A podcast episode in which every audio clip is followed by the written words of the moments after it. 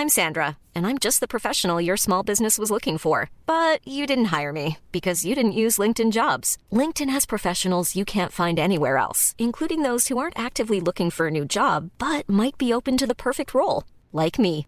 In a given month, over 70% of LinkedIn users don't visit other leading job sites. So if you're not looking on LinkedIn, you'll miss out on great candidates like Sandra. Start hiring professionals like a professional. Post your free job on linkedin.com/people today. Hey, it's Ryan Reynolds, and I'm here with Keith, co star of my upcoming film, If, only in theaters, May 17th. Do you want to tell people the big news?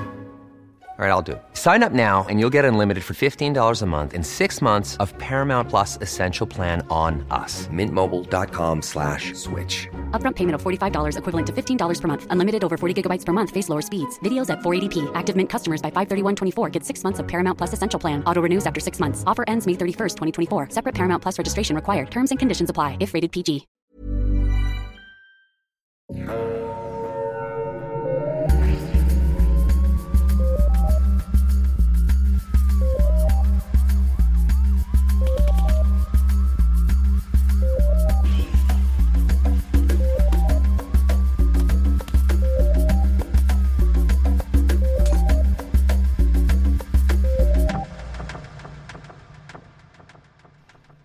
Buenos días.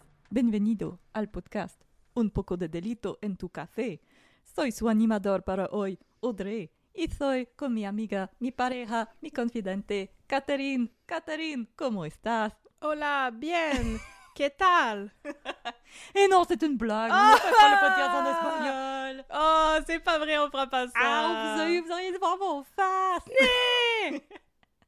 Alors, bonjour tout le monde, bienvenue à Un peu de crime dans ton café, le podcast où on jase des crimes en prenant un café entre amis. Oui. Alors, euh, comme d'habitude, je suis avec ma chère amie Catherine. Comment ça va? Bonjour, ça va bien? Et en introduction, je voulais juste dire que tout le monde m'a écrit, tout le monde dans le monde qui vient de Master Yachts m'a écrit pour me dire comment prononcer Master Yachts. Et bien là, je l'ai dit deux fois, j'espère que je l'ai dit comme faux. Et je voulais juste vous dire que c'est pas ma faute, c'est la faute à Google.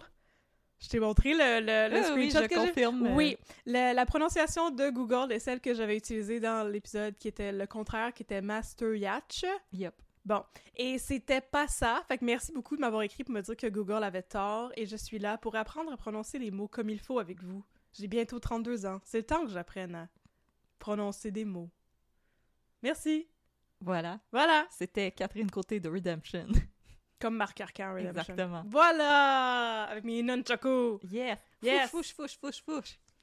Alors, aujourd'hui, on a pour vous, chers, chers auditoristes, une nouvelle histoire de crime Ça va être tellement le fun! qui va vous être racontée par Catherine. Mais Mais avant ça, on va vous recommander un café. Alors, le café qu'on va vous recommander aujourd'hui, c'est un café qui nous a été recommandé par une auditrice, Virginie Brouillette, Mon Dieu, ça tombe dans ma bien. et dont j'ai... euh, euh, je me suis rappelé de l'existence parce que la bonne amie du podcast, Fanny, nous a- Fanny Grégoire, Oui. on a posté une photo sur euh, Internet à cause du Comic-Con. Alors là, Oh! attention à nos auditeuristes geeks, surtout dans le domaine du jeu vidéo. Je sens qu'on va être dans vos cordes, parce que le café qu'on vous recommande aujourd'hui, c'est le torréfacteur Level Up Coffee, qui propose une gamme de trois cafés avec des noms qui sont des thématiques de jeux vidéo. Alors, il vous propose le AFK velouté, le Battle Royale corsé et le Respawn équilibré. C'est disponible sur Internet au levelup.coffee. Vous pouvez les trouver sur Google. Euh, Maintenant, tout le monde se sert de Google. Personne tape des adresses en tant que tel maintenant.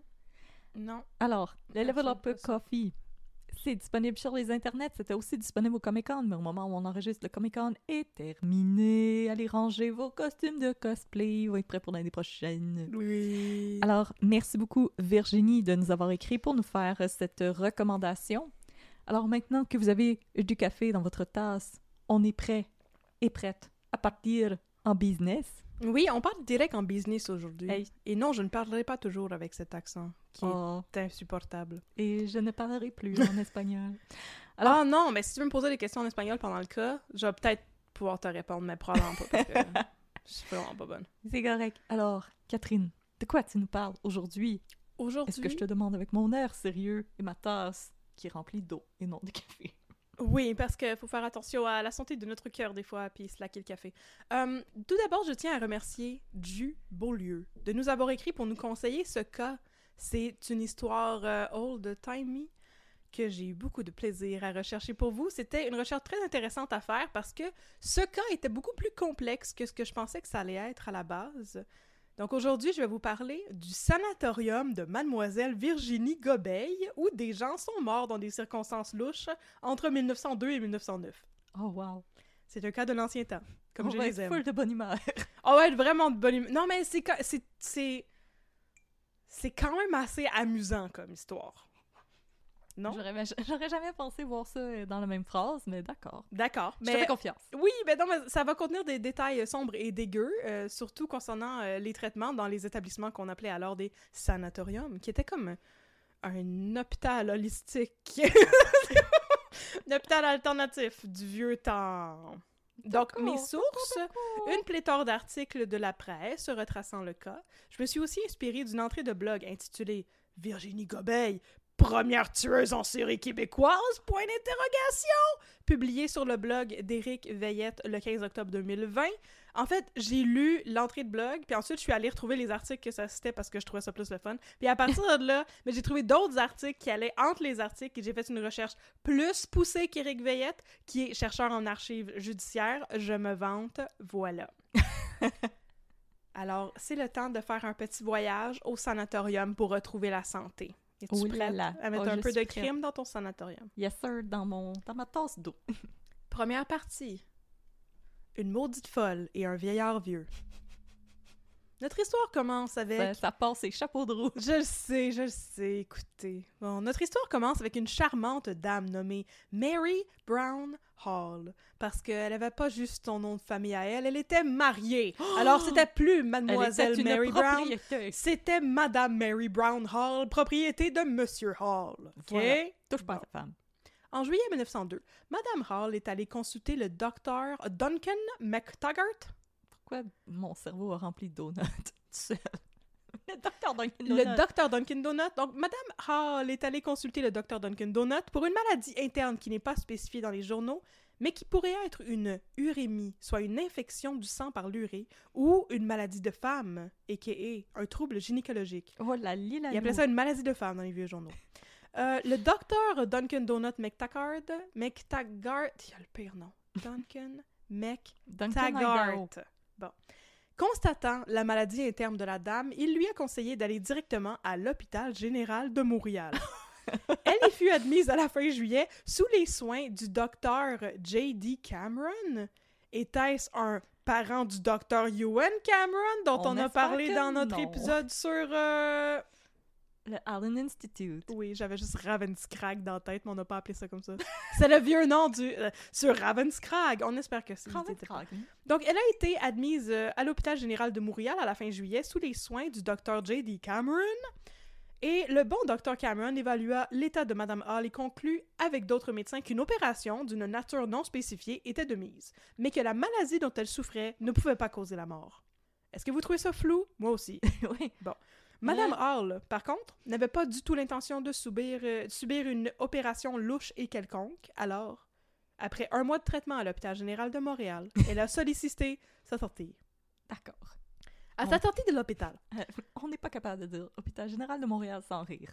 L'hôpital général de Montréal, à cause de Rock et Belles Oreilles. À cause de vous, RBO. À sa sortie de l'hôpital, Madame Hall avait perdu énormément de poids et elle n'était plus vraiment elle-même. Elle est allée vivre chez Monsieur Shewan, sans doute un ami. Je sais pas c'était qui Monsieur Shewan et pourquoi il est allé son vivre. amant. Bon. Ah oui. Madame Hall était si faible qu'elle n'était plus capable de marcher. Elle semblait aussi dérangée mentalement, du style pas toute là tout le temps. Mais tout se passait relativement bien dans leur cohabitation jusqu'à ce qu'en septembre, Monsieur Shewan rentre d'un banquet et trouve Madame Hall assise sur les marches en avant de la maison qui était située au 117 rue Prince-Arthur. Oui, un banquet. Qu'est-ce que t'as contre les banquets? On dirait que c'est pas un mot auquel je m'attends. Un- Après 1743. C'est- C'était en 1902! Un banquet! De quoi tu parles, 1743?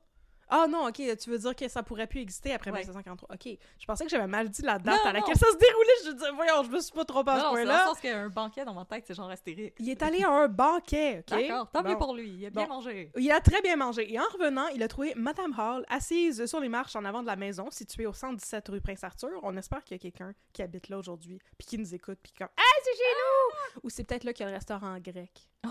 On sait pas. Elle semblait, encore une fois, pas toute, toute là. Alors, M. Chewan est rentré chez lui et a demandé à son fils qu'est-ce qui se passe. Celui-ci lui a appris que Madame Hall avait essayé de tuer tous les gens de la maison dans un accès de folie. Fait quoi, il a dit d'aller prendre de l'aide dehors. Ouais. Ok. Euh, On appelle la police? Monsieur Chouan a donc dit à Madame Hall d'aller se coucher, maudite folle, et qu'il ferait émettre le lendemain un mandat d'arrestation contre elle pour il lui a avoir donné une. Snickers et il a dit Tu n'es pas toi quand tu as faim. Elle était angry. Immédiatement, elle a rajeuni de comme 15 ans. Et- Wow. Wow! Non, non. Donc, il a dit d'aller se coucher, maudite folle, et qu'il allait faire émettre un mandat d'arrêt contre elle parce qu'elle avait essayé de tuer tout le monde. Quintoué. Le lendemain, il a convoqué chez lui le docteur McTaggart de tantôt parce que Madame Hall avait, et je sais des journaux, l'esprit dérangé. Oh non, est-ce qu'elle avait bu une bière? Non! Ah, les maudites bonnes femmes, c'est sans doute dit le docteur McTaggart. J'aime ça ajouter du Bitches casual sexism dans mes cas. Il a conseillé à M. Chewan de shipper Madame Hall drette là dans un, je sais encore les journaux, un asile d'aliénés ou un établissement quelconque, car elle avait besoin d'un repos absolu. Ah voilà, citation. ou en quelque part. Ouais, voilà comme, en voilà aux galeries d'Anjou pour s'acheter des souliers, ça va sans doute guérir. C'est Tout une ceci- femme, elle a besoin de chaussures. Oui. Monsieur Chouan a consulté un de ses anciens élèves. J'ai pas compris c'est quoi son dire à Monsieur Chouan, mais son ancien élève lui a dit qu'un jour il avait souffert d'une maladie de la mentalité, du genre qui donne le goût de tuer tout le monde, et qu'il avait été guéri en faisant un séjour dans un sanatorium. Je t'avais dit que t'allais trouver ça drôle comme ça.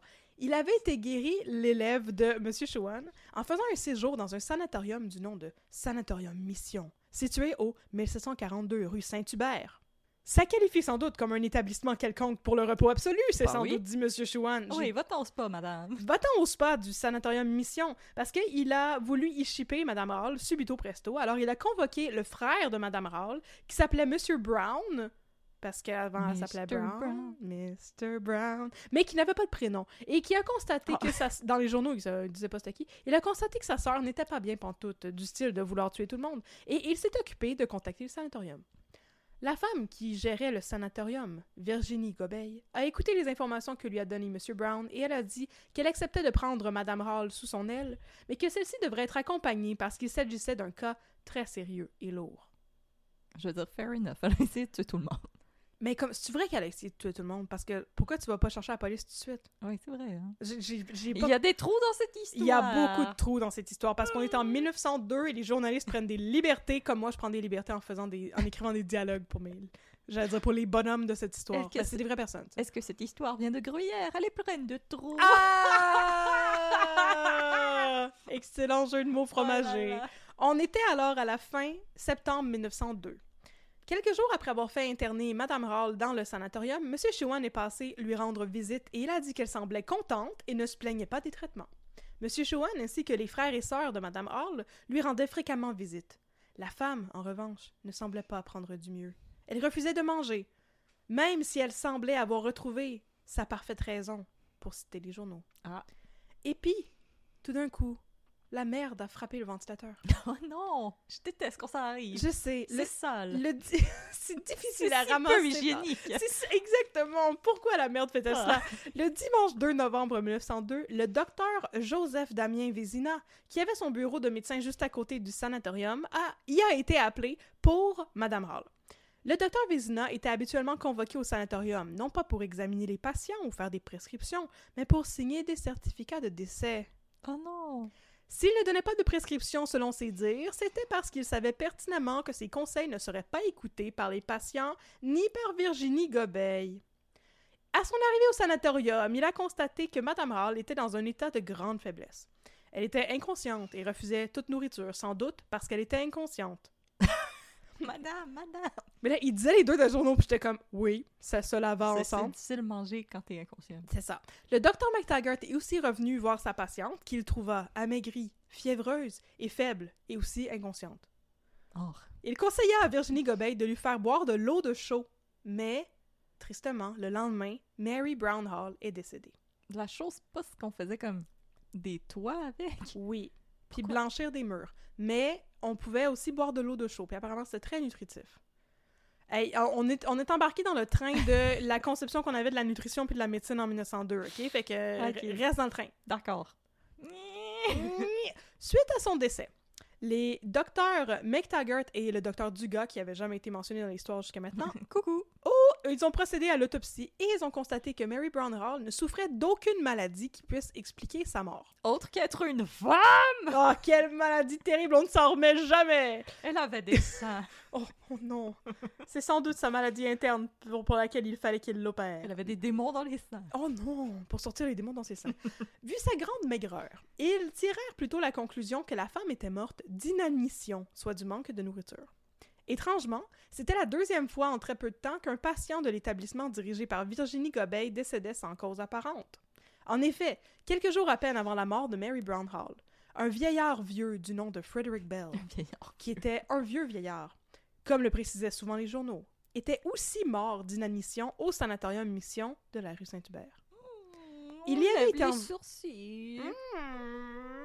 Il y avait été envoyé parce qu'il avait des problèmes au ventre. Il avait auparavant été traité à l'hôpital général de Montréal, lui aussi, et lui aussi avait refusé une opération. Alors son fils Matthew avait décidé de l'envoyer au sanatorium de Virginie Gobeil parce qu'il savait que là-bas il aurait les soins nécessaires à rétablir son ventre. Mais en effet, monsieur, il avait juste des gosses. il avait, ben là, il avait juste des gaz. Et le frère de Matthew, Arthur, qui avait déjà aussi, aussi eu des gaz, avait été traité au sanatorium pendant deux ans et en était sorti complètement guéri de ses Ah, gaz. Guéri. Alors Matthew a dit à son vieux père vieux, Papa, allez-vous donc vous reposer au sanatorium dans le temps qu'on vous Prenez voyait des parents. probiotiques. Prenez des pro... Non, il n'y avait pas de Ah probiotiques là-bas. Va boire des briques, ça va te faire du bien. Va boire de l'eau de chaud. Donc, malheureusement, le vieux vieillard Bell ne connut pas le même sort que son fils Arthur et il mourut de faim le 1er novembre 1902, soit quelques jours à peine avant Mary Brown Hall. Alors, partie 2. Looking at you, Virginie Gobeil. Partie 2.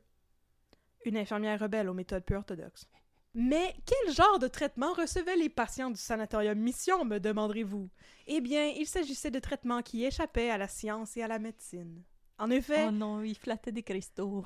En effet, l'établissement de Virginie Gobeil opérait vraisemblablement dans l'illégalité la plus totale. Selon le docteur Vézina, celui-là même qui avait son bureau à côté puis qui refusait de prescrire des traitements sous prétexte qu'il savait qu'ils ne seraient pas suivis, il a confié à la presse que, et je cite, Virginie Gobeil raisonne assez bien sur tous les points, fin de la citation, et elle était convaincue de pouvoir guérir non pas avec des médicaments ou des soins médicaux, mais avec le pouvoir de la prière et du jeûne. Commentaire? Crie, crie, crie. Les patients au sanatorium étaient aussi traités à l'aide de friction et de massage, mais surtout de prières et de jeûne. Et c'est pour ça que le pauvre docteur Vézina, il avait beau passer et dire « Oh, vous devriez peut-être donner à manger à ces gens. » Virginie Gobeil lui répondait « Non, c'est pas comme ça qu'on fait les choses Non, ici. il n'a pas encore accepté Jésus dans son cœur, alors il n'aura pas de pain dans son estomac tant que Jésus sera pas dans son cœur. Voilà. L'établissement opérait aussi sans licence médicale, sans licence d'établissement public et sans respecter les lois des bâtiments concernant la quantité de patients pouvant être traités dans un local d'une telle grandeur. On n'est pas bien parti, là. Voyez-vous, les petits amis, l'affaire, c'est que Virginie Gobeil était une élève du docteur John Harvey Kellogg, celui-là même qui a donné son nom aux céréales. C'est Monsieur Céréal! Le docteur Kellogg était un docteur de médecine qui était un véritable gourou du bien-être avant le temps, à partir des années 1880. Le docteur Kellogg appartenait à l'Église adventiste du septième jour et beaucoup des principes de... Oui. Beaucoup de des principes de santé qu'il appliquait à ses patients, parce que lui-même opérait un sanatorium, ils étaient vaguement, très, très, très, très vaguement inspirés de ses croyances religieuses. Entre autres, il prônait le végétarisme et l'abstinence complète, mais aussi d'autres choses pas mal plus whack. Le docteur Kellogg était, comme beaucoup de personnes aujourd'hui et dans le bon vieux temps, un personnage assez problématique. D'une part, il était un espèce de pionnier de la science de la... pardon, un pionnier de la médecine intestinale parce qu'il a été un des premiers à s'intéresser à l'idée qu'on pouvait avoir des bactéries dans notre intestin et que ça contribuait à la digestion. Mais, comme toute bonne chose a une fin, il était aussi un eugéniste qui voulait décourager le, et je cite, mélange racial, et qui encourageait aussi la castration des gens qui étaient jugés indignes de se reproduire. Euh, soupir partial infini. Le The doc- broken clock can be right twice Yes, twice a a day. day. Le docteur John Harvey Kellogg est devenu super célèbre aux États-Unis parce qu'il opérait, comme je l'ai dit, un sanatorium. Le sien Parce que s'appelait... les États-Unis étaient comme, oh, le racisme, on aime ça. Absolument, ainsi que les bactéries dans l'intestin. Le sanatorium du docteur Kellogg s'appelait Battle Creek et était situé à Battle Creek, au Michigan. Comme c'est original. Eh non, mais c'est donc bien bien pensé. Je sais, c'est magnifique. C'est- honnêtement, là, lui, dans une équipe de brainstorming, là, ça devait faire ses fort. Hey. Le sanatorium était opéré par l'Église adventiste et existait avant que le docteur Kellogg euh, euh, commence à le gérer. Il a été fondé en 1866, mais là, de 76 à 1943, il a été géré par le docteur Kellogg personnellement. Attention, trigger warning de choses dégoûtantes et de mots désuets. Voici certaines méthodes, whack et plus whack encore, qui étaient utilisées au sanatorium du docteur Kellogg pour traiter divers maladies et divers maux. T'es-tu prête? Let's go. D'abord, on a l'abstinence totale de sexe, d'alcool et de tabac. Because la tentation du diable et le péché mortel. Les vendredis soirs vont être longs. Oui. Ensuite, le végétarisme. Le docteur Kellogg encourageait une diète faible en gras, faible en protéines, avec l'accent mis sur les grains entiers, les fibres et les noix. Donc j'imagine qu'il encourageait la diarrhée. Mais il y a un goût. traitement pour ça au sanatorium du docteur Kellogg, par exemple, Ah. on va y revenir. Il encourageait aussi la mastication. Je pensais que ça allait dire la masturbation. Non. Ça va pas. La mastication. Le docteur Kellogg croyait qu'il fallait mâcher chaque bouchée 40 fois avant de l'avaler et que ça, ça donnait une meilleure digestion puis ça réglait tes problèmes d'estomac. 40 fois. Je veux dire, oui, il faut bien mastiquer avant d'avaler, mais 40 fois, Jésus banane. C'est beaucoup. Il y avait aussi de la luminothérapie. Oh, oui. Il avait construit des espèces de boîtes en bois où étaient installées des ampoules et tu pouvais te coucher dedans pour avoir droit à un bain électrique, comme ils appelaient. ça sonne vraiment tweet. Eh boy. Non, mais j'avais ça, moi. Il y avait aussi la stimulation électrique et, et les électrochocs. C'était des petits électrochocs, je vous rassure. Ce qu'il appelait le courant sinusoïdal. Et il disait pouvoir ainsi traiter l'obésité, la Ah. tuberculose, les empoisonnements au plomb et même les problèmes de vision si on appliquait un électrode directement sur l'œil d'un patient. Non! Je savais, je savais que ça allait te lever le cœur, ça. Je suis pas capable, les tortures de yeux, là, je suis pas capable. Il y avait aussi l'hydrothérapie, comme aller au Strom Spa. Ouais. Au sanatorium de Battle Creek, on pouvait prendre des bains, mais c'était pas des bains normaux. C'était des bains qui pouvaient durer des heures, des jours, voire des semaines au besoin, Ben voyons donc. et qui pouvaient traiter l'hystérie, les problèmes de peau, la diarrhée chronique, le délire et la manie. Ils vont te mettre dans un bain pendant des jours quand t'as la diarrhée. Tu penses c'est dégueulasse comme idée? Si t'as des problèmes de peau, je pense que tes problèmes de peau vont se développer si tu restes dans l'eau trop longtemps. Tu vas devenir un maudit gros raisin sec. Oh, wesh! Oh, tu, devais commencer à te désintégrer, tu devais commencer à devenir un bouillon. T'étais juste un ragoût, un ragoût d'animatrice de podcast. Oh, wesh! Il y avait aussi les lavements. Hmm. Au café? Le docteur Kellogg était... Gwyneth Paltrow? Mm, Non...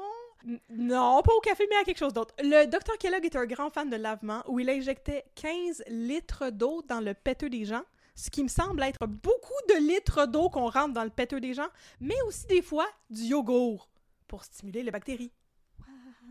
Wesh. Et sais-tu pourquoi 15 que... litres de yogourt dans le cul. Sais-tu pourquoi que Gwyneth Paltrow a fait une cure de silence? Pourquoi? Parce qu'elle Paltrow. Ah!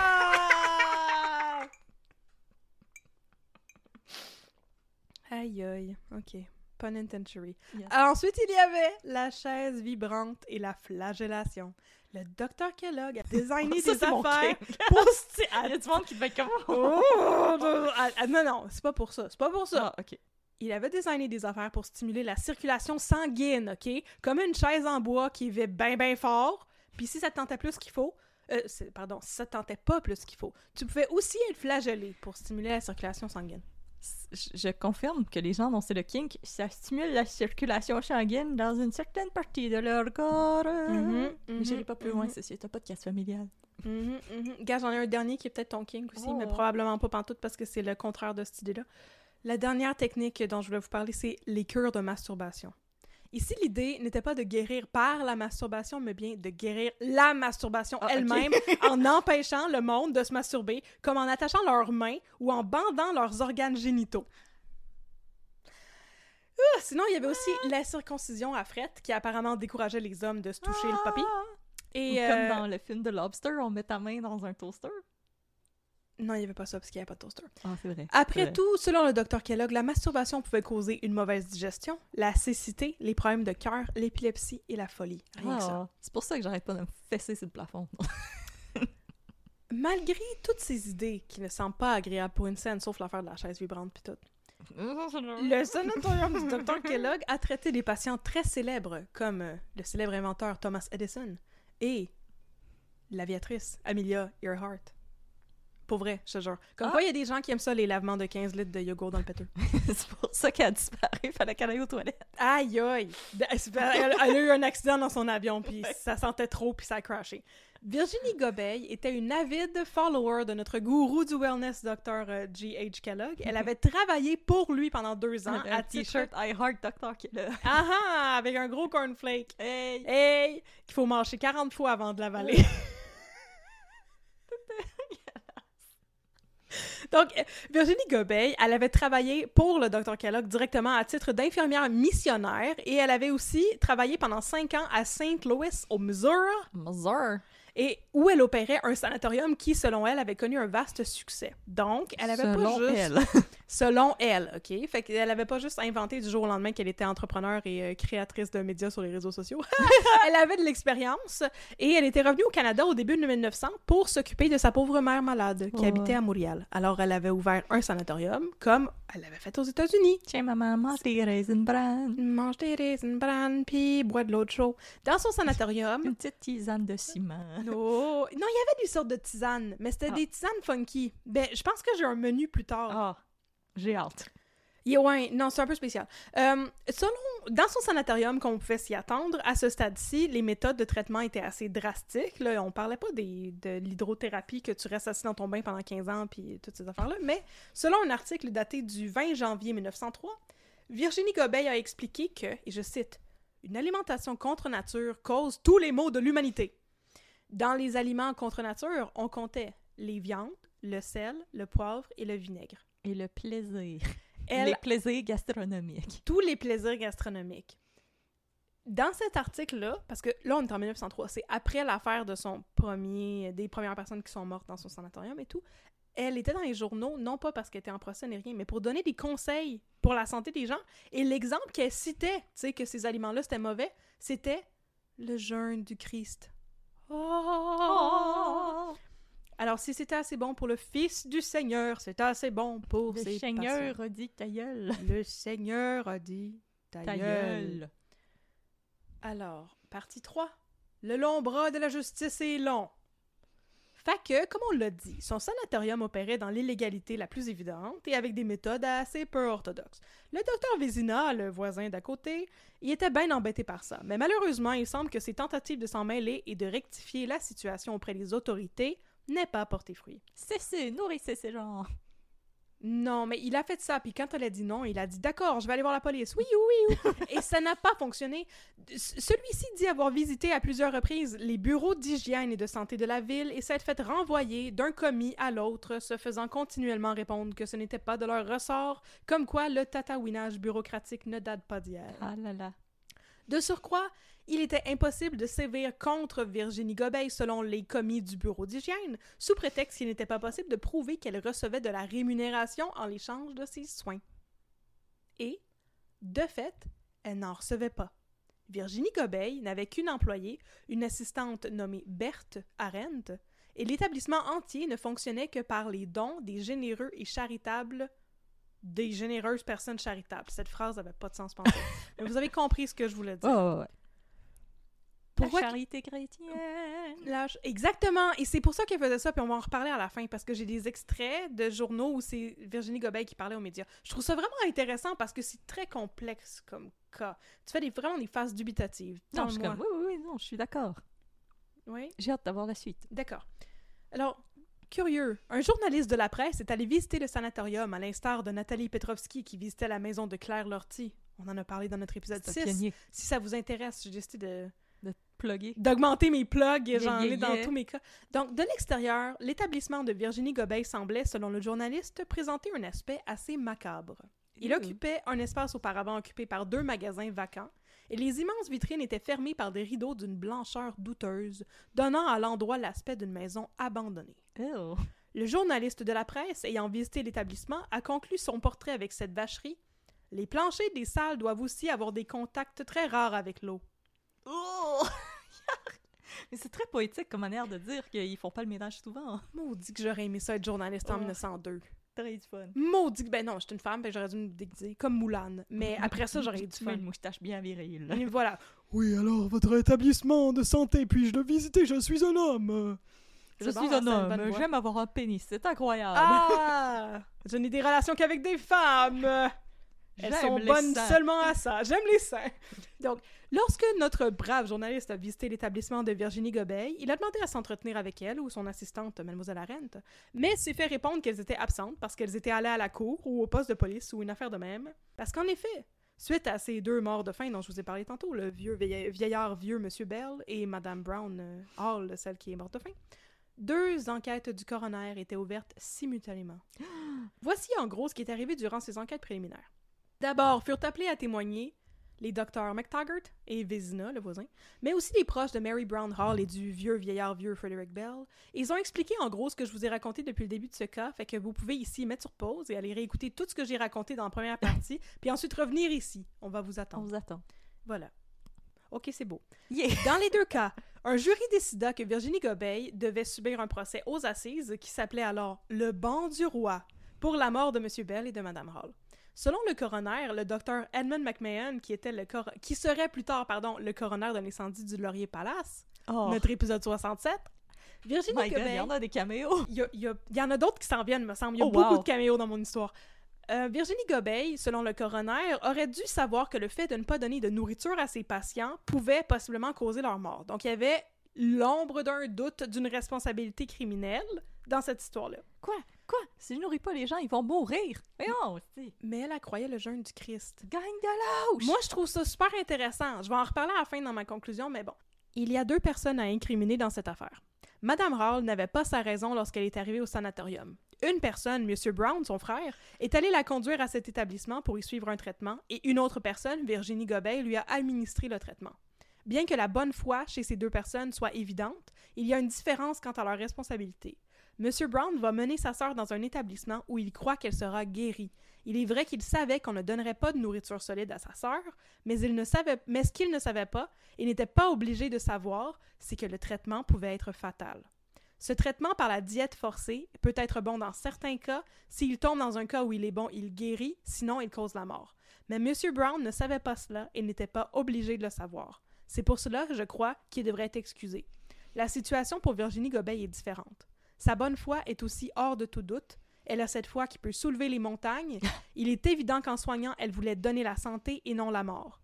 Mais elle devait savoir que son traitement habituel n'était pas bon dans le cas actuel. Il y a une clause de la loi obligeant ceux qui soignent à connaître la médecine. La loi fait exception pour certaines personnes qui auraient une excuse légale, par exemple lorsqu'il n'y a pas de médecin dans le canton. Mais le sanatorium en question est à la porte des médecins. Voyant que Mme Hall ne pouvait plus prendre de nourriture par la voie ordinaire, Virginie Gobeil aurait dû employer d'autres moyens, c'est-à-dire l'injection. Là, je, parle, je pense qu'il parle de l'intuber, Mhm. mais aussi, tu sais, aller chercher des médecins. Bon, fin de la citation. Ce que je trouve intéressant dans ce jugement, c'est qu'on soulève une question fondamentale. Qui a le droit de pratiquer la médecine? Même en 1903, il semble que pour le coroner McMahon, le fait de pratiquer une médecine alternative soit guidé par le jeûne et la prière. Il semble que pour le coroner McMahon, le fait de pratiquer une médecine alternative soit guidé par le jeûne et la prière ne pouvait être une justification suffisante pour opérer un sanatorium. En revanche, il y avait beaucoup de gens qui ne mouraient pas en étant soignés au sanatorium de Mademoiselle Gobeil. Alors, je vous demande, chers auditeurs, sommes-nous vraiment au droit d'accuser Virginie Gobeil d'avoir été criminellement négligente? Oui. Je pense Oh, qu'il faut se replacer dans le contexte. On est en 1902, c'est une société hyper catholique. Elle était convaincue qu'elle pouvait soigner avec la prière et le jeûne et ça semblait fonctionner pour d'autres, ce qui renforçait son billet cognitif. Était-elle donc tenue de comprendre la science derrière ce qu'elle faisait subir aux gens? C'était question pour un champion. C'est une bonne question. C'est une bonne question, hein? Ah oui. Parce que je trouve que, tu sais, j'étais arrivée à ce stade-là dans mon histoire, j'étais comme, non, elle n'est pas criminellement responsable. Elle pensait qu'elle faisait la bonne affaire. Mais c'est la même maudite affaire que Melchisedec. Oui. C'est ça qui, c'est ça qui m'a fait glacer le sang plus tard. C'est la même affaire. À ce stade-ci, la médecine, ça existait. Puis C'est Oui. plus comme aux autorités de la ville que ça aurait été la responsabilité de sévir parce que La médecine, ça existait. C'est pas comme on est en 1400 quelque, je vais te faire une saignée, là. Non, mais je sais pas, parce que pour moi, c'est qu'il y a le moment où est-ce qu'il faut que tu reconnaisses que ça dépasse tes compétences. Puis que tu fais comme, OK, là, la personne, comme elle mange plus, puis Ouais. Genre, c'est rendu vraiment dangereux, puis là, va falloir que je passe au prochain, là, comme... Je, je pense que c'est comme, OK, oui, elle pensait qu'elle faisait la bonne chose, mais je pense qu'il y a aussi le moment où est-ce que tu reconnais que ça dépasse tes compétences. Euh, Ouais. Je pense que c'est ça mon point. C'est intéressant, non? Mais tu sais, parce qu'elle allait oui. chercher de l'aide, puis elle allait chercher le docteur Vézina à la fin, mais il était toujours trop tard, en tout cas. En janvier 1903, une, euh, les journaux pardon, allèguent qu'une nouvelle accusation pourrait être ajoutée, puisqu'une enquête du coroner devrait s'ouvrir sur la mort mystérieuse de Madame Boyd, qui était une patiente du sanatorium et qui est décédée quelques minutes à peine après avoir été transférée à l'hôpital général de Montréal du sanatorium. Oh. Tristement, le procès de Virginie Gobeil pour le meurtre allégué de Mme Brown, M. Bell et possiblement Mme Boyd n'a pas été relaté dans les journaux. Tout ce qu'on sait, c'est que le 4 mars 1903, la presse a annoncé que Virginie Gobeil avait été acquittée de son accusation d'homicide et d'accélération de la mort. Ensuite, Virginie Gobeil et son sanatorium sont tombés un peu dans l'oubli pendant six ans. La seule trace que j'ai réussi à trouver dans les vieux journaux date de septembre 1905. Virginie Gobeil organisait un genre de levée de fonds pour ouvrir un nouveau sanatorium.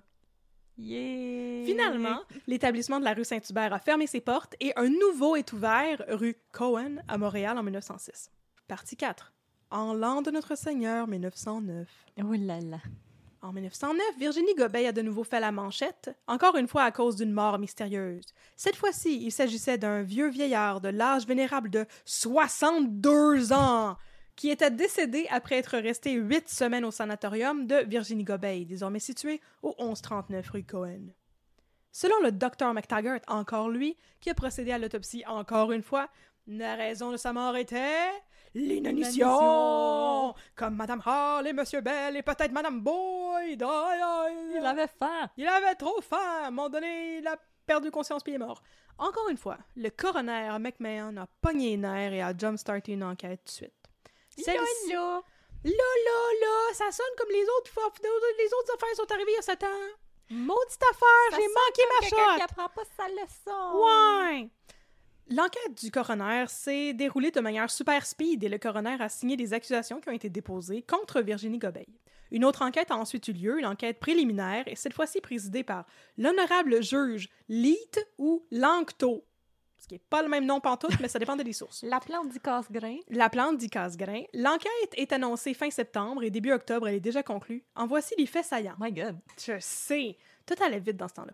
Lors de la première journée, sauf euh, quand t'es le pauvre docteur Vézina puis Ouais. t'essaies de faire fermer le sanatorium, ça, ça va pas S'il vous plaît, cessez de tuer des gens. Les commis sont comme « Mais ce n'est pas de mon ressort! Allez au douzième étage, voir si on s'en fout.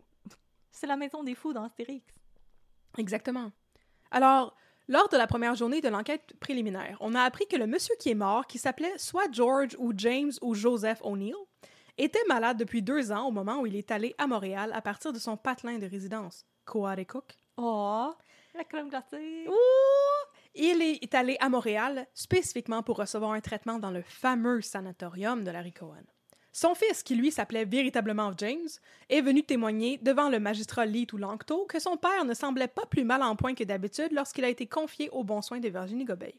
En revanche, dans la presse du 20 novembre 1909, on racontait que M. O'Neill était malade, non pas depuis deux ans, mais depuis 15 ans avant de se présenter à Montréal. Pauvre monsieur. Parce que branchez-vous à un moment donné. Là. Fait que James, le fils, le vrai, le seul et l'unique, il a aussi témoigné qu'il a vu son père manger une poire et une espèce de gruau au sanatorium. Comme quoi, il avait le droit de manger de la bouffe, même en la captivité, entre gros guillemets, de Il Virginie. Ah! Il allait bien. Ensuite, euh, un docteur euh, que je connais pas, qui est arrivé du nom de docteur Dupont, il est venu témoigner pour dire qu'il avait été convoqué au sanatorium quelques jours avant le décès de M. O'Neill pour venir attester de son état et déterminer s'il serait en mesure d'être transporté à l'hôpital. En revanche, pour le citer, il avait trouvé le patient à la dernière extrémité. Fin de la citation. Donc à l'article de la mort ou au bout du bout en bon français. Le docteur McTaggart est encore responsable de l'autopsie. Selon Virginie Gobeil, si Allô, Joseph. James George O'Neill, whatever son nom était, est mort, c'est parce qu'il souffrait d'un cancer de l'estomac. C'est ça qu'elle avait dit, Virginie Gobeil. Oh non. Par contre, le docteur McTaggart n'a trouvé aucune trace de cancer lorsqu'il a procédé à l'autopsie. Regarde-le. Il est pas là le cancer, puis il sort les viscères. Tout- Toutes ces viscères ne sont pas cancéreuses. Alors, selon le docteur McTaggart, la cause de la mort était plutôt une néphrite interstitielle amplifiée par un manque de nourriture, whatever that means. C'est une infection urinaire? Je comprends. Non, je pense pas. Je comprends pas c'est quoi pantoute. Mais c'est amplifié par le manque de la nourriture.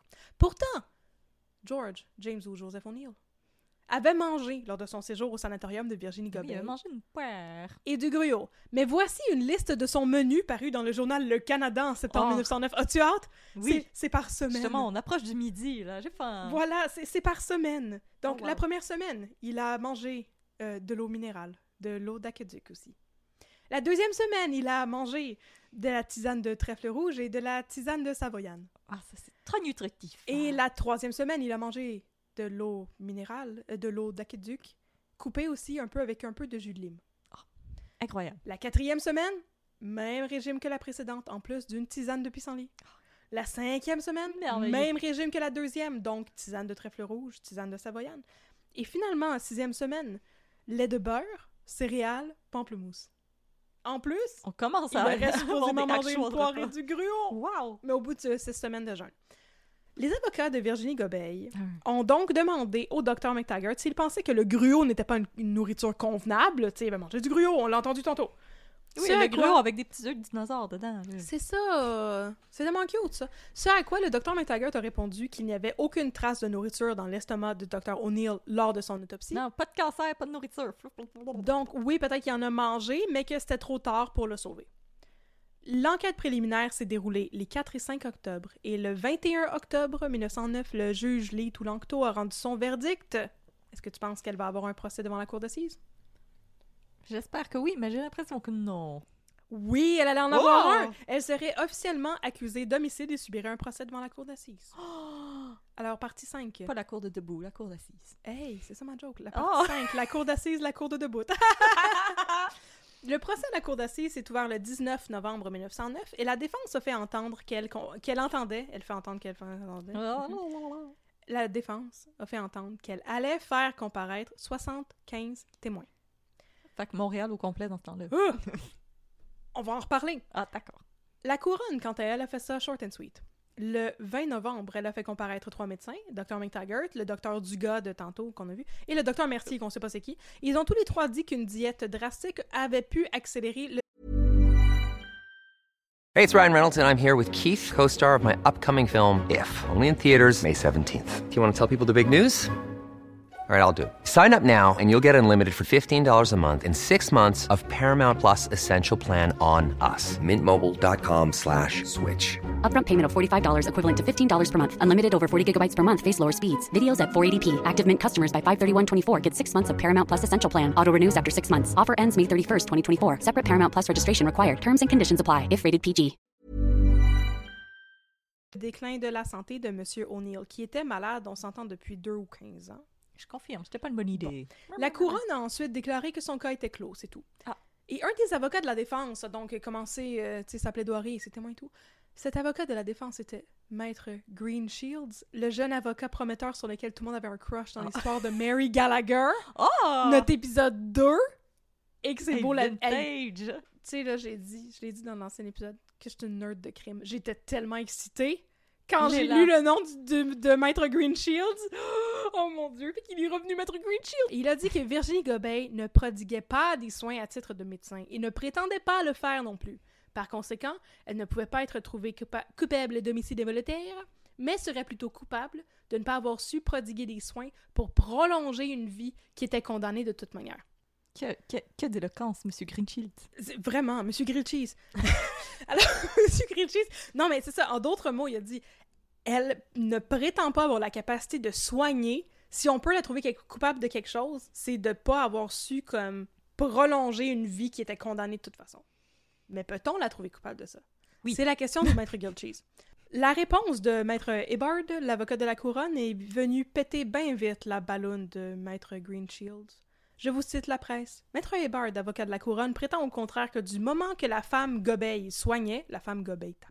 La femme Elle gobeille. devait traiter son client comme une personne connaissant son affaire et qu'en agissant autrement, elle était coupable de grave négligence. Fin de la citation. La femme Gobeil. Ouais. La gobeille, tabarouette. Oups, euh, bref. euh, La femme côté, elle sorti fort, fort, fort. la, la côté, retient, puis euh, à partir du moment où est-ce que tu dis que tu vas soigner du monde, faut que tu saches qu'est-ce que tu fais, sinon, ben c'est de la négligence. Bon. Alors, Maître Green Shields Grilled Cheese a aussi demandé à retirer la clause de l'appréciation des jurés.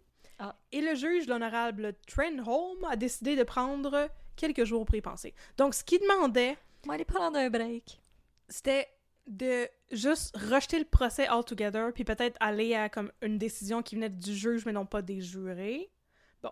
On dirait que le juge a, rejeté l'idée de rejeter le procès en général parce que le lundi suivant, le procès a continué. Donc, Le la couronne ayant conclu sa présentation de témoins avec les trois témoins tantôt, la défense a continué à faire défiler ses 75 témoins promis. Voici quelques exemples de témoignages. Monsieur Gregory, qui était propice à l'apoplexie, a subi un traitement de 56 jours au sanatorium, durant lesquels il n'a rien mangé et il a été complètement guéri de son apoplexie. Et maintenant, je n'ai plus d'apoplexie. Merci, Virginie Gobeil. Vo- voilà! Tous les témoignages 100%, finissaient par Merci, Virginie Gobeil. Madame Matt a été traitée pendant 29 ans par des médecins qui ne sont pas venus à bout de ses problèmes, qui incluaient la nervosité, la tuberculose, la paralysie et la dyspepsie. Ça va pas bien sa vie. En revanche, lorsqu'elle a séjourné au sanatorium pendant 27 jours pour soigner ses maladies de foie, ses rognons et six autres maladies anonymes, elle a été complètement guérie et elle jeûnait pendant tout ce temps-là. Je suis guérie. Je ne suis Mm. plus paralysée. Hmm, je Avant, plus j'étais paralysée. Maintenant, je ne suis plus paralysée. C'est grâce au jeûne. Madame jeûne était aussi Christ. le jeûne du Christ. Madame Matt était aussi au sanatorium en même temps que Monsieur O'Neill, le gars qui est mort. Elle dit qu'il a été soigné à l'eau la première semaine, mais la deuxième semaine à la babarre et au jus de fruits. C'est ça la crème de beurre que je te disais Ah, tantôt. Euh, fait que il était pas à jeun, ok? Il buvait du jus de fruits. Bon, Puis aussi de la babarre. Oh. Madame Prévost, quant à elle, aurait vendu une bouteille d'eau minérale à Monsieur O'Neill, mais elle sait pas s'il l'a utilisé comme il était censé, fait que, basically, c'est de sa faute s'il est mort. Comment utiliser de l'eau minérale? Non, rentre-toi là pas dans le nez, monsieur. J'ai rien compris de ce témoignage-là. Il se l'est mis dans le péteux, c'est pas de ma faute. C'est pas, c'est pas de ma faute, il savait pas comment lire les instructions de la bouteille d'eau minérale. Ensuite, Virginie Gobeil elle-même est venue témoigner. Elle a parlé de sa vie, de ses expériences auprès du docteur Kellogg et au sanatorium de St. Louis, au Missouri. J'ai soigné les cheveux. Soigne tous les cow- C'est ça, tous les gens sur le ranch. Elle a expliqué que M. O'Neill était très malade quand il est arrivé au sanatorium et elle n'a accepté de le prendre comme patient que parce qu'il insistait beaucoup. Cela dit, elle avait peu confiance en ses capacités à lui sauver la vie, selon ses dires.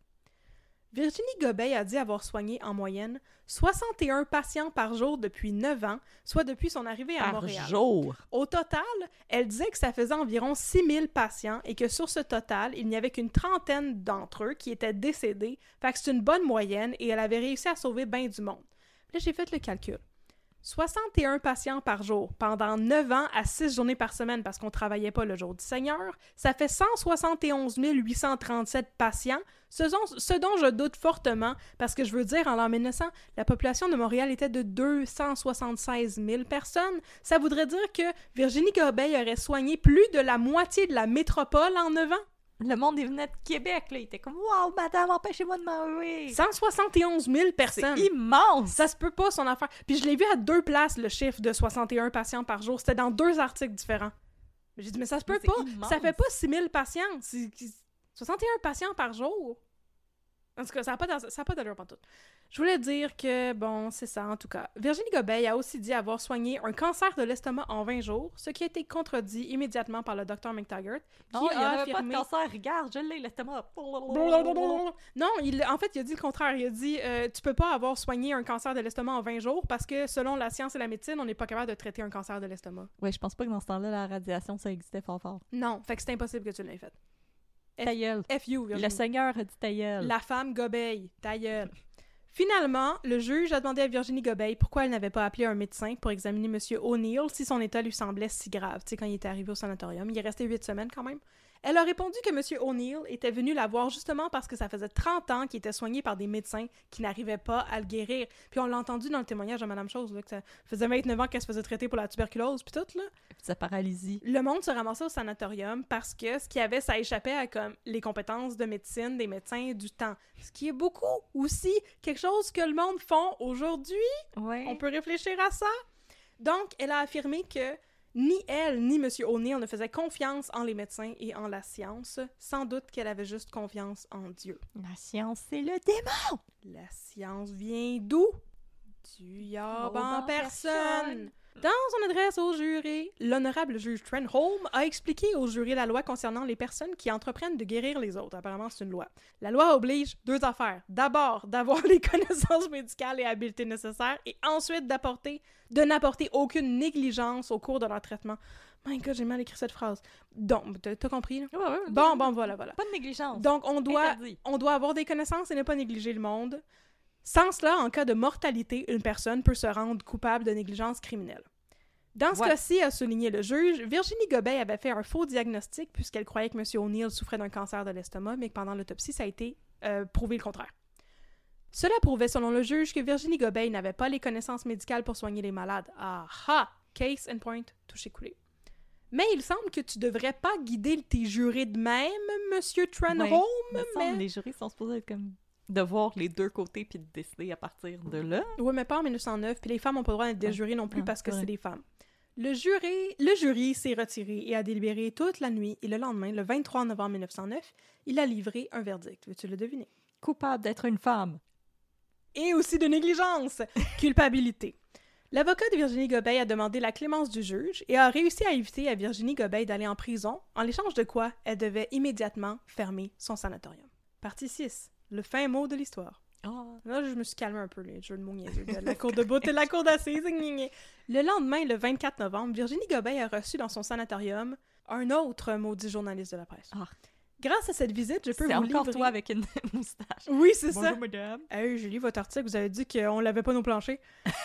Grâce à cette visite, je peux vous livrer ses impressions de son procès et de sa sentence en ses propres mots. Oh, Moi, je trouve, moi, j'ai trouvé ça précieux, ça. Le journaliste a commencé par lui demander ce qu'elle allait faire désormais. comment Virginie? Gobey a répondu Oui, comment tu files? Comment ça va? Tu veux-tu une petite euh, tisane de pissenlit et de trèfle Ouais. rouge? Tu veux-tu manger une roche? Tu veux-tu un peu de babeur? Donc, il a demandé qu'est-ce qu'elle allait faire désormais.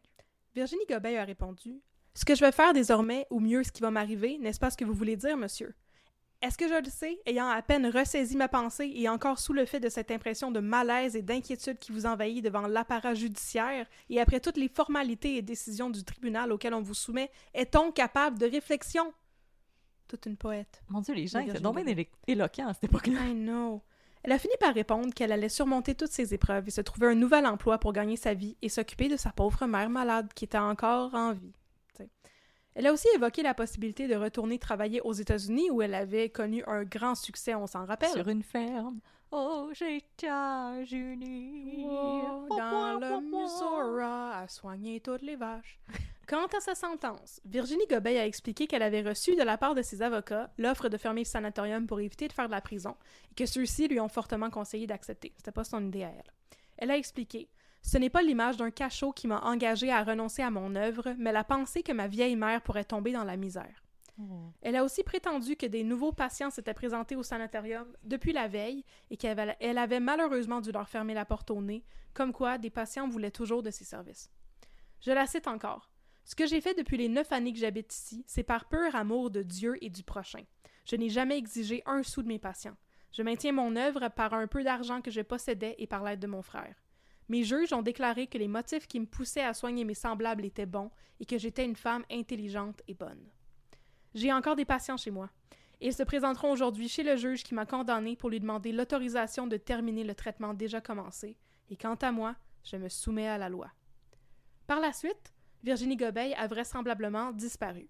Elle est peut-être retournée aux États-Unis comme elle l'a annoncé, mais puisque je n'avais pas envie de payer 74 et 62 US pour m'abonner au registre newspaper.com, j'ai le regret de vous annoncer que ma recherche se termine ici. Fait que là, on est en droit de se demander, Virginie Gobey était-elle la première tueuse en série du Canada? Comme le prétendait Éric Veillette dans son blog. Parce que partout ça dit Ah, Virginie Gobey, c'est la première tueuse en série. Est-ce que c'est vraiment le cas? Techniquement, elle a causé la mort de quatre personnes par négligence et ça a été prouvé en cours. Il y avait aussi d'autres victimes alléguées. Par exemple, durant le premier procès en 1902, son assistante, euh, mademoiselle Berthe Arend, est allée voir le juge à la fin euh, pour lui demander de, pour lui parler pardon, d'un patient du sanatorium dont l'état était critique puis lui demander des conseils.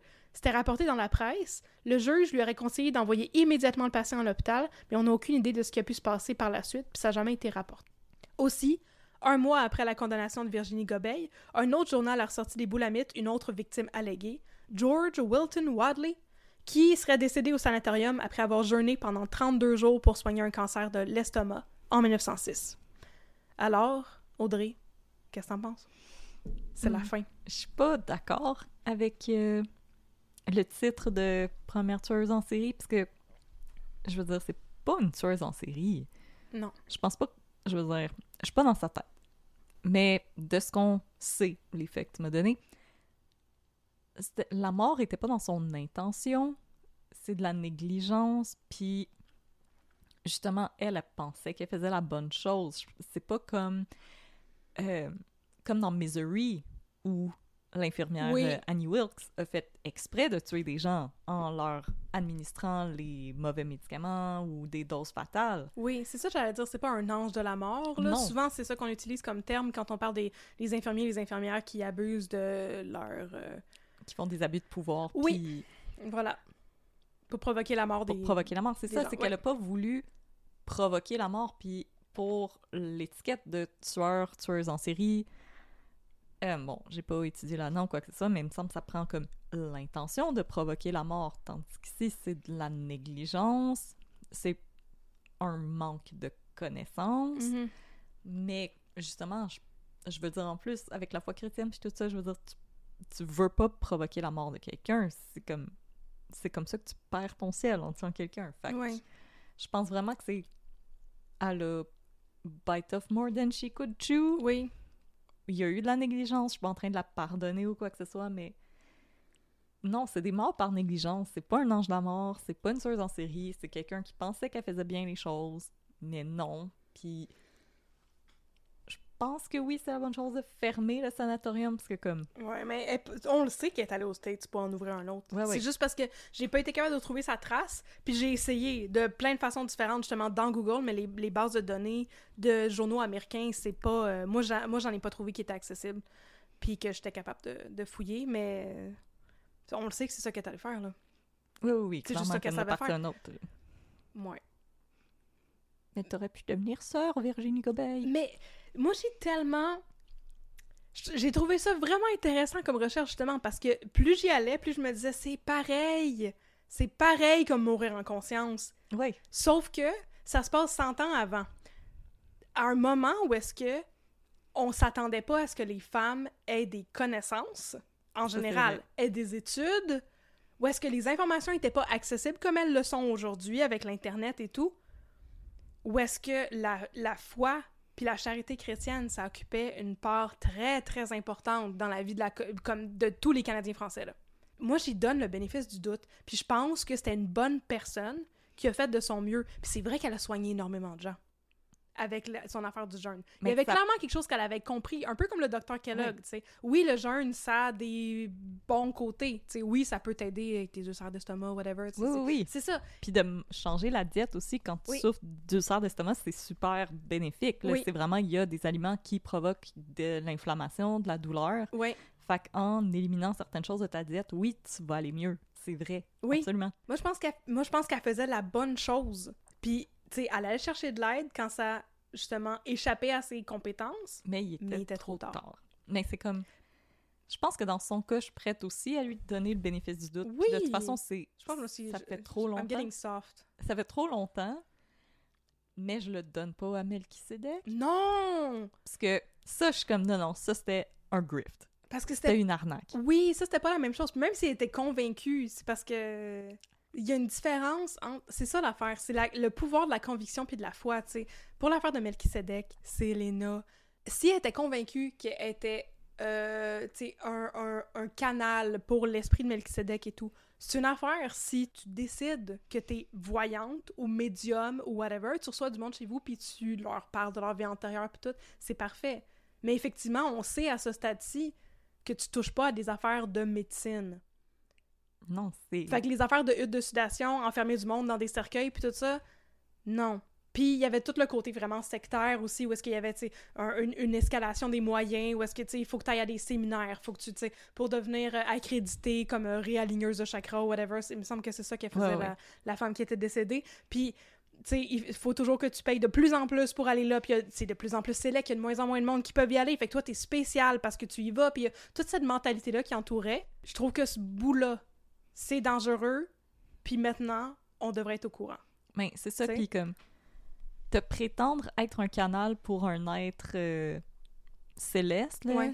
c'est comme une étape de plus. C'est un étape de plus, mais je Virginie que... Gobeil disait comme Elle disait pas ça. non, elle, elle disait servir Dieu, puis dans ce temps-là, c'était quelque Ouais. chose que les gens disaient, comme les gens, la foi chrétienne, oui, c'était vraiment Ouais. comme des principes de vie auxquels tu t'astreignais puis que tu suivais pour gagner ton ciel. Puis elle, c'est ça qu'elle faisait. Elle prétendait pas être euh, la réincarnation de Jésus ou une- quelque chose comme ça. là. Non. Comme ça, pour moi, dans le cas de Selena, c'est comme beurrer épais pour convaincre les gens. là. Oui, oui, oui, absolument. Ah. Fait, que- fait que c'est ça, j'avais beaucoup de, de- d'émotions très paradoxales par rapport à cette histoire-là, parce que je me disais, ah, tu sais, elle, elle essaye, la madame. Puis oui, c'est aux autorités à intervenir. Mais c'est pas parce qu'elle essayait de faire du mal, puis c'est pas parce qu'elle a fait du mal intentionnellement, c'est de la négligence. Oui, c'est ça. Puis c'est ça, toute l'affaire de j'ai jamais pris de paiement et tout, on le voit. Elle faisait pas ça pour s'enrichir. Elle faisait pas ça pour sa réputation ou whatever. Elle faisait ça pour aider les gens, soigner les gens, puis elle était revenue à Montréal pour s'occuper de sa mère. Fait que c'était pour OK, ben je vais m'occuper. Moi je suis moi je pense avoir des connaissances qui peuvent améliorer la santé des gens. Je vais m'occuper pendant que je suis ici à vivre puis à aider ma mère. Elle faisait ses, Mais- bonnes, ses bonnes œuvres chrétiennes, tu sais. Mais c'est ça, puis je veux dire, C'est c'était weird, les mais- sœurs qui servaient dans les hôpitaux aussi à cette époque-là. Fait que Ouais. c'était beaucoup la charité chrétienne qui, qui est à la base des soins de santé euh, au Québec et au Canada. Ben oui. Fait que non, je pense qu'on est vraiment... Je pense qu'on est d'accord, toi puis moi. Oui, je pense que oui. Je trouvais que c'était drôle parce que c'était comme. C'était une zone de gris parce que c'était très similaire justement à l'histoire de mourir en conscience, mais qu'en même temps, je trouvais que c'était aux antipodes complètement à cause du contexte social, puis à cause de exactement la manière dont les choses se sont déroulées. tu sais. Elle a dit en 9 ans, j'ai soigné 6000 personnes, il y en a 30 qui sont mortes. Oui, c'est des bonnes stats. C'est vrai. C'est quoi, c'est 0,5 C'est vrai, je veux C'est dire. des bonnes stats. Je veux dire, il y a plus de monde qui meurt, tu sais. Je... Mais là, ça, c'est super morbide, mais... Tu sais, j'allais dire, il y a des plus hautes, euh, pourcentages de morts quand le monde accouche, Oui, tu sais. je veux dire... De bébés qui meurent et tout. C'est- la nature, à un moment donné. C'est ça, elle peut pas soigner tout le monde, C'est ça, puis je veux dire, même le meilleur euh, médecin au monde a perdu des, des patients. Oui, là. oui, absolument. Pas, euh, La médecine, même maintenant, avec tous ces développements, est toujours pas foolproof. Là. Il y a encore des gens qui décèdent, puis... Oui. Non, non, je pense que dans son fin fond, elle, elle voulait pas faire du mal aux gens. Non, je pense pas. Fait que moi, je pense qu'on y enlève sa couronne de première tueuse en série. Ben, c'est qu'elle mérite pas, là. C'est pas ça, la définition de, Non, j'ai l'impression que c'est comme... de tuer en série. C'est comme... Parce que pour être un tueur en série, c'est comme... Ou une tueuse en série, c'est l'intention de provoquer la mort, c'est comme... Puis le, mot série, c'est vraiment parce que tes victimes se ressemblent aussi, elles correspondent Ouais. toutes à un même type, tandis que là, c'est comme des personnes qui venaient se faire soigner, puis elle les a... Elle les a échappées, c'est ça qui est arrivé. Ça a échappé ses compétences, puis elle les a perdues. Ouais. C'est ça qui est arrivé. Mais c'était pas intentionnel. Non, je, trou- je trouve ça très drôle. Je trouvais que c'était un autre exemple. Tu sais, que ça montre la, la- la pertinence de ce qu'on fait pour se donner des petites tapes dans le dos. Mais ça me rappelait aussi l'affaire de Valérie Fabricante, où est-ce que je suis arrivée puis je t'ai dit, OK, moi, j'ai toujours entendu dire, il a tué tout le monde parce que tout le monde voulait y voler ses articles. Mais la question était tellement plus complexe.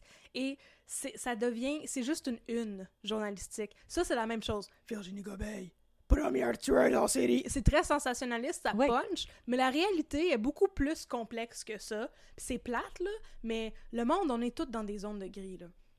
Puis souvent, quand tu fais des recherches sur des crimes, justement, Et ça change ta noir. perspective. Oui. Oui. Puis, tu sais, je pense que quand les gens, justement, posent des questions sur euh, l'éthique du true crime, etc., mais comme je pense que ça, c'est un cas de comme, ben, faut peut-être faire attention aux mots qu'on utilise. ouais. Parce que non, c'est pas une tueuse en série, là. Comme tu lis le titre, puis après tu lis l'article, puis il y a rien qui match. Ben non, c'est ça, je trouvais ça... Moi, moi ça m'a fait de la peine. Sérieux, la, la fin de cette affaire-là me fait de la peine, puis quand t'as raconté, tu sais, il y a encore du monde qui sont ici, puis ils veulent finir leur traitement, mais moi, je vais me plier à la décision des autorités, puis tu sais, Puis justement, je suis triste dit, de fermer ça, il va falloir que j'aille ailleurs maintenant avec ma mère, puis... C'est ça, quand elle dit, ben, je vais Ah. me plier aux décisions des autorités parce que ma mère dépend de moi, puis je peux pas aller en prison, ma mère va se retrouver toute seule. Oui, Je veux dire, c'est la preuve de quelqu'un qui est comme, c'est triste. ben, je vais pas continuer, là. Non. Parce que Serena, euh, je m'excuse, mais elle va continuer, là, elle va s'en trouver un autre. euh. Ouais, je sais. Mais elle avait beaucoup regretté depuis qu'il l'avait menacé de faire de la prison. Elle, était, elle était- était une femme changée. Une femme changée. Oh, elle avait fait Une séance femme. de thérapie. puis elle était une femme changée. Elle a vu la lumière. Ah, là là la là. lumière de Dieu. Fait que, euh, ouais, c'est ça l'histoire que je voulais te raconter aujourd'hui. Ben, c'était vraiment intéressant. N'est-ce pas que c'était le fun? Ben oui. Parce Hey, je que suis moi, je contente m'attendais à quelque chose, puis on a fini avec d'autres choses complètement. Je sais, j'ai- j'aime tellement ça creuser dans les vieux cas puis dans les vieux journaux puis tout ça parce que souvent c'est des affaires comme ça où est-ce que justement c'est beaucoup plus complexe que ce qu'on pense à la base puis je veux dire c'est super manichéen justement quand tu fais Ouais. de la recherche sur le true crime c'est super manichéen c'est pas une question de d'humaniser les tueurs ou de glorifier Non, non, non, les tueurs whatever non c'est pas ça c'est juste de comprendre justement les nuances dans tout un contexte sociopolitique, dans comme la conception qu'on avait de la médecine avant, dans la conception qu'on a aujourd'hui de ce qui qualifie être un meurtre. tu sais. C'est ça. C'est-tu des meurtres, ça? Non. C'est un, un, acc- un accident. Plus un accident qu'autre chose, oui. Puis, tu sais, il faut pas oublier aussi que les études en médecine, euh, c'est pas accessible à tout le monde. Ça l'est pas présentement, puis ça l'était encore moins dans ce temps-là. Non, c'est ça. Puis justement, si t'étais une femme, oublie ça. Tu sais, il y a une raison pour laquelle on dit ah, les remèdes de grand-mère. C'est parce que, comme, les femmes se sont passées des connaissances de Ouais. génération en génération. Puis, tu sais, comme remède de grand-mère, c'est de la manière de dire comme non, ça, c'est pas la, la médecine officielle, mais comme, il y a des choses qui fonctionnent. là. Oui, Manger du gingembre quand t'as mal au cœur, ça marche. Oui, c'est vrai. Marcher 40 fois tes cornflakes avant de les avaler, ça marche-tu? Je sais pas, j'ai pas essayé, ça me lève le cœur juste y penser. Mais ça dépend, sont- sont-tu mous ou comme, sont-tu dans le lait tes cornflakes quand t'es manges 40 fois ou Ah, sont... juste à penser Ils à vont comme, devenir mous, oui. garder ça dans ma bouche aussi longtemps, là. Tant- Tantôt, je vais te filmer, tu vas manger euh, un mini-wheat 40 fois puis l'avaler après, puis non, on il y a va quelqu'un mettre qui ça c'est sur... son king sur Internet. Oui, mais c'est ça que j'allais dire, on va mettre ça sur Patreon, ça va nous attirer plein de patrons. En plus des photos de nos pieds. je vais venir les mâchoires musclés. Fait que voilà, c'était mon cas pour aujourd'hui. c'était fascinant. J'essaye! Fascinating. Merci! Alors, merci tous et toutes Hey! d'avoir été parmi nous, Ah, entre chats, ils parmi sont nous. des nôtres. Ils ont bu le verre comme les Ils ont autres. bu leur petite tisane de chaud comme les autres. S'il vous plaît, ne buvez pas euh, des ivrogne. tisanes. Il de boit de la tisane de trèfle rouge jusqu'à ce que ça cogne. Non. Merci d'avoir été des nôtres. On espère que vous avez aimé l'histoire que nous avions pour vous aujourd'hui. Notre comeback. Notre comeback. Mais c'est comme, le deux- comeback comme le deuxième comeback des Comeback Kids, c'est ça, exactement. Comeback Kid. Excellente chanson de Sharon Van Etten. Tell her about it. Tell- Non! On l'avait dans la tête tantôt. oui, on se la chantait tantôt. Billy Joel, oui. Guillaume Joël. Guillaume. Alors, si vous avez aimé ce que vous avez écouté aujourd'hui et que vous aimeriez nous supporter, vous aimeriez nous conseiller des cas, vous aimeriez nous conseiller un café, Mhm. faites-le. Nous sommes disponibles, nous sommes à votre écoute ou un peu de crime at gmail.com. Nous sommes sur Facebook at un peu de crime, nous sommes sur Instagram at un peu de crime dans ton café. Si vous aimeriez... Oh, je fais shaker les micros. Oui, c'est ça que je viens de voir. Arrête de faire ça! Excusez, je me prenais pour une laveuse. Merci. Alors, si vous aimeriez nous soutenir dans, de, de manière monétaire, Euh. vous pouvez le faire en allant sur Patreon. Ah! Nous avons un Patreon, vous pouvez nous donner un petit peu de sous pour nous aider à continuer ce beau projet. Ah! Il y a différentes tiers qui vous donnent différentes choses, entre autres accès au Discord pour voir des photos de nos projets de tricot, de nos chats et de nos recettes. Ah! Et nous allons maintenant remercier ces nouvelles personnes qui se joignent à nous. Merci. On avait arrêté la semaine passée. Amélie Jade. Parfait. Alors, merci Lauriane. Merci Monica. Merci ma petite vache à mal aux pattes. Tirons-la Par la queue, elle ira bien mieux. dans un jour ou deux. Merci Marie-Pierre Cyr. Merci Charlie Gervais. Merci Karine Fauché. Merci 99 Racing. Et merci Karine Dubo. Merci, c'est vraiment apprécié. Vous nous aidez à rester indépendante, pas d'annonce. Juste chez nous, dans notre salon, bien Oui. installé. Avec notre studio maison. Mais il y a quelqu'un qui m'a écrit il y a pas longtemps pour me dire pourquoi vous offrez pas un tiers ou est-ce que le monde vous font une contribution volontaire une fois, tu sais, juste un don? J'ai vérifié, puis ça se peut pas. Puis dans les guides, oui, je veux dire ça se peut, c'est une chose qui existe. Dans, moi je crois pas à ça les dons. Mais- non mais j'ai sur, L'argent, c'est pas vrai. sur Patreon, il y a uniquement des abonnements mensuels. Fait que là, sur le site de Patreon même, ça se disait dites à vos abonnés de vous abonner, puis ensuite de se désabonner. J'étais comme, ok, c'est niaiseux. Fait que je pense qu'on devrait juste rendre notre PayPal accessible. Ah oui. Comme ça, oui, on- je vais travailler là-dessus dans les prochains jours. Puis comme ça, si vous voulez nous faire un don une fois, nous payer un café, ben ça va être disponible, accessible. On va tout mettre ça direct. Mais il n'y avait euh, pas euh, la plateforme Pay Me a Coffee, Oui, mais je pense qu'ils prennent peut-être euh, un abonnement? un ou, pourcent... Non, un pourcentage. Ah, ok, non. Parce que tant qu'à être, versez-nous direct dans notre PayPal, puis euh, mettez. Tu sais, Eric, Eric Bruno met l'argent direct dans ma brassière, on n'en parle plus. Puis alors, alors euh, à suivre. Vous Voilà. nous suivrez sur les réseaux sociaux. voilà.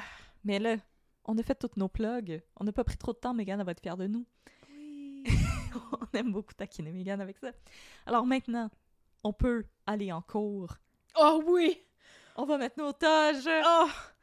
On va mettre nos, nos savates, ou je sais pas comment ça s'appelle, l'affaire blanche là, que tu mets en avant de ta toge. Sais pas, moi. Oh. Sébastien Delorme, dis-nous comment ça s'appelle. On met-tu quelque chose dans nos toges aujourd'hui? nos toges on y va commando. Oh mon dieu! Alors, c'est l'heure de toute la vérité.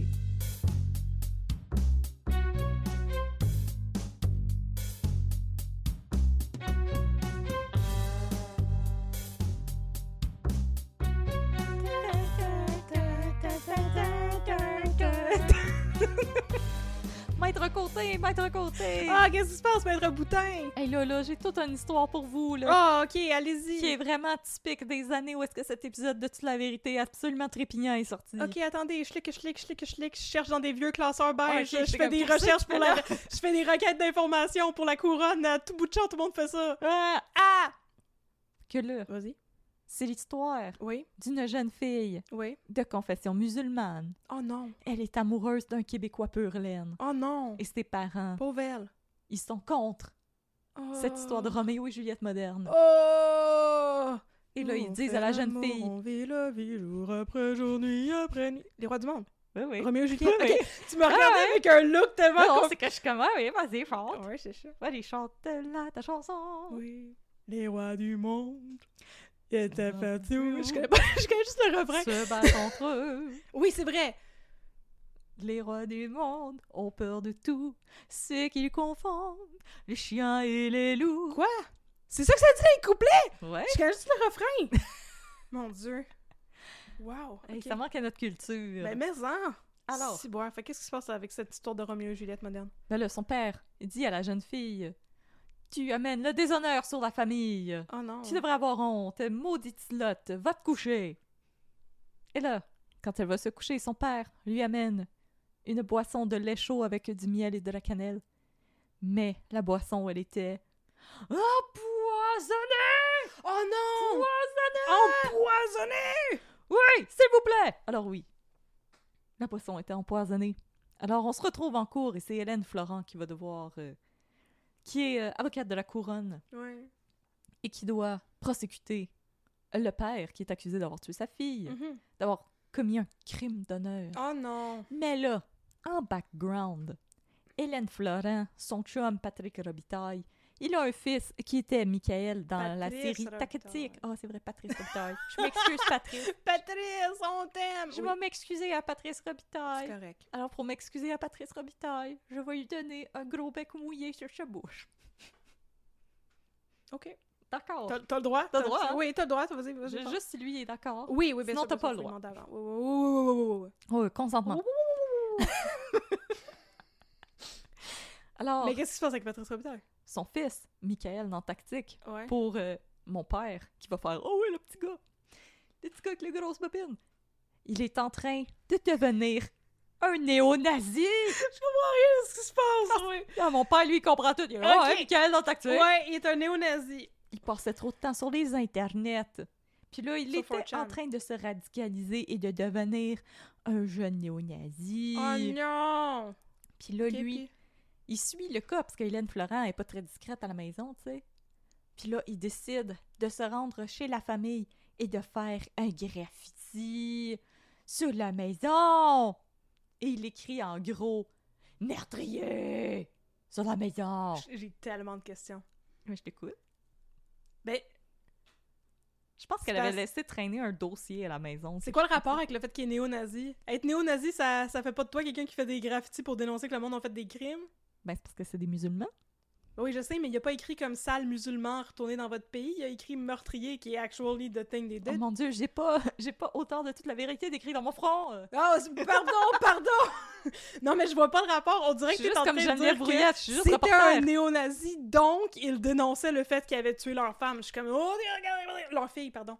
Ben, honnêtement, moi aussi, je pensais, que- ben, comme, je pensais qu'il allait comme faire comme euh, les, euh, les crimes haineux qu'il y avait eu, là, quand Ah que- ouais. quelqu'un avait déposé une tête de cochon en avant d'une mosquée, là, Ah comme euh, ouais. félicitations, le Québec, on est fiers de toi, des fois. Bravo. Euh, mais non, c'est le, le graffiti, c'était assassin ou meurtrier, un des deux, je me rappelle plus. euh, J'ai un petit blanc ici. Puis il avait envoyé des photos à Geneviève Brouillette pour qu'elle les publie dans le journal. Parce qu'on se rappelle que Geneviève Brouillette était journaliste. Elle la animatrice de. TV. Oui. Était genre Isabelle Richer. Là, Mais je trouve quand même que c'est un raccourci idéologique weird. ben moi aussi, parce que les néo-nazis, oui, ils, aiment- ils- ils n'aiment pas les gens de confession musulmane. En fait, ils n'aiment personne. Ils s'aiment surtout pas eux. Oui. C'est parce qu'ils ont beaucoup de haine dans leur cœur. Ben, c'est ça. Prends un néo-nazi par Non, Audrey! non, Audrey! Non! Et punch-le d'en face. Ah! Ah! Fallait que tu me laisses aller jusqu'au bout. Oh, désolé.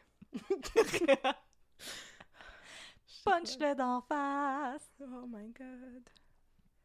Fait que là. Ouais. Mais là, je me rappelle. J'ai comme j'ai un petit blanc de mémoire. Mais dans le procès, finalement, on apprend que c'est pas le père qui a empoisonné la fille. C'est sa mère! Oh non! Ah! Les femmes sont capables de violence! Oui! Égalité. Mais c'est parce qu'en plus, la mère, elle ne parlait pas en français. Ok. Alors, il y avait un traducteur en cours. Nice. Puis Hélène Florent, elle avait l'impression que le traducteur, euh, il traduisait pas ce qu'elle disait, mais plutôt qu'il disait à la madame quoi dire? Mais, mais, mon dieu, mais c'est scandaleux! Puis là, Hélène Florent, elle se met à paniquer parce qu'elle se rend compte que le traducteur, euh, il la regarde jamais puis il fixe sa madame dans les yeux avec un air vraiment comme... Puis là, Hélène Florent commence à douter que le traducteur, il fait sa job comme il faut et elle commence à demander à avoir un traducteur pour le traducteur. Mais finalement, ça sera pas nécessaire parce qu'elle réussit à percer le mystère parce qu'elle arrête pas de grill le père. Et finalement, la mère se lève et crie « C'est moi qui ai tué ma fille » parce qu'elle amenait le déshonneur sur la famille.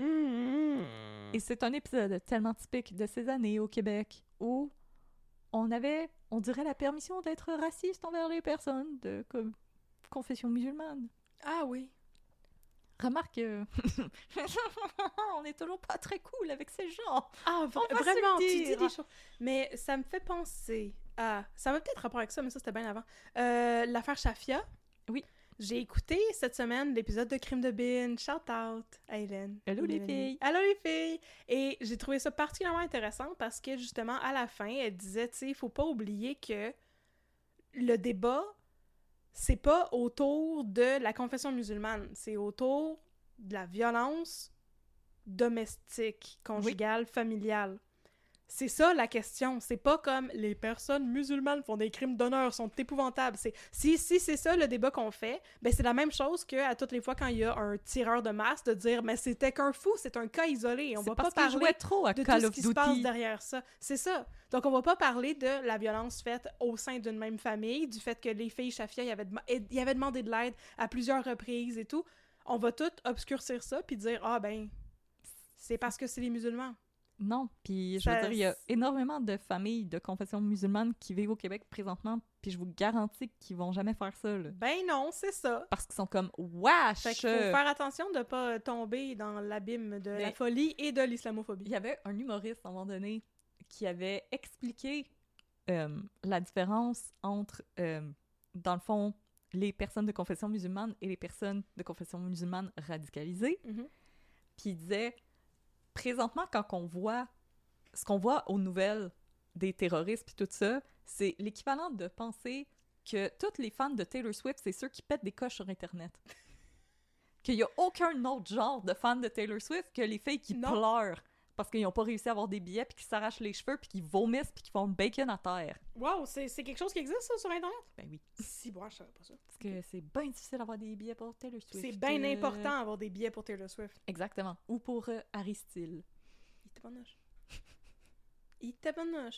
Mais non, c'est ça. Fait que merci beaucoup pour ça. Hey, on voit que comme ça, Ouais. c'est 2010 à 2014, toute Ouais. la vérité. euh, euh, Tu sais, si on trouve que ce que Luc Dion il faisait avec District 31 il y a comme deux ans, c'était problématique. euh. On voit que l'évolution est pas vraiment là. Non, pas tant, mais pas tant que ça. Mais, mais, Oui. parce qu'il faut quand même donner euh, à César sa salade. Oui. Quand même, chapeau pour un épisode qui date de début 2010, d'avoir reconnu le problème bourgeonnant de la radicalisation sur Internet. Parce que c'est à cette époque-là que ça a commencé Bon. 4chan, Ouais. Euh, et les, euh, surtout euh, l'humour des personnes millennials qui était très dark, ouais. où on pensait, puis comme je, je, je, je l'avoue, là, l'humour vraiment pas correct, qu'on pensait que c'était correct de faire des blagues euh, sur les personnes de confession juive, les personnes racisées, et qu'on disait comme « Haha, c'est juste une blague, c'est correct, on a le droit de dire ça ». Non, c'est pas correct. Non. Euh, non, on est vraiment désolé, les millennials, euh, fut un temps où on, était vraiment, euh, je vais, je ne ménagerai pas mon langage, on était des mardes. 100%. Comme des fois, je, on, on fouille là, dans nos vieux comptes Twitter, puis on se dit comme tabarnouche, euh, Mhm. je faisais dur en sacrament. Mais personne qui est à l'abri de ça. Faut pas, euh, justement, faut pas s'idéaliser soi-même, faut pas idéaliser les autres non plus. Là. Non, fait que comme on fait attention, on apprend tous les jours, puis c'est correct d'avoir fait des erreurs dans sa jeunesse. L'important, c'est de les reconnaître, de grandir. Mais quand même, je contente à toute la vérité d'avoir déjà vu dans le temps que c'était un problème qui Oui. commençait vraiment à éclore sur Internet les communautés euh, assez répr- au comportement assez répréhensible Mhm. et qui est maintenant un immense problème qui est en train d'ébranler le concept même de la démocratie. Intéressant. Alors, euh, je je suis quand même pas fière de vous pour avoir fait un crime d'honneur sûrement sans consulter la communauté musulmane, Mhm. mais props pour avoir parlé du début de la radicalisation sur Internet. Ça, c'est vrai, puis c'est vrai que ça arrive rapidement. Mhm. Fait que, encore une fois, ça fait plusieurs fois qu'on vous le dit, s'il y a des parents qui nous écoutent, regardez, qu'est-ce que vous, chers petits, chères petites, regardent sur les TikTok. La Mhm. pente est raide en tabarnouche. Mhm. Absolument, absolument. Puis, il me semble qu'en plus, dans toute la vérité, il y avait un redemption story, le fils à Oui, oui, Patrice il Robitaille. allait en puis- Chine avec Patrice Robitaille, puis il se rendait compte que Oui. les gens asiatiques étaient merveilleux. Il allait au Vietnam. Oui, Oui, c'est ça. Et tout d'un coup, il était guéri de son néonazisme. il était guéri du néonazisme, il aimait tout le monde, et il prenait tout le monde par la, main. Puis là, il voulait faire un film avec une grande chaîne humaine. Ça me dit de quoi, ça? Hmm, C'était euh, un- une extravagance d'amour. Oui, Oh, L'amour extravagant! C'est magnifique. Ah, bon, génial. ben, la séance est levée, hein, maître Oui, la séance est levée. Maintenant, on peut tous se prendre par la main. Ça les néo-nazis ont été guéris. fouet. Oui, exactement. Mon maillet de cours sonne comme un fouet. Le mien, il sonne comme une affaire en caoutchouc. Bonk, bonk. Ah, c'est bon, ça. Bonk, bonk, la séance est levée. Fait que je te laisse. euh, faut que j'aille avoir du pound dans l'ascenseur avec Éric Bruno, mais dans l'angle que la caméra de surveillance ne peut pas nous voir. Voilà, exactement. Puis moi, je vais aller manger mon lunch dans un plat Tupperware dans la salle euh, de, de lunch des procureurs de la couronne parce qu'on est des procureurs de la couronne, fait qu'on est plus pauvres que les avocats de la défense. C'est ça, parce que c'est pas la mafia qui nous paye. Non, nous autres, c'est euh, la charité chrétienne. Fait que. La séance est levée. Yes!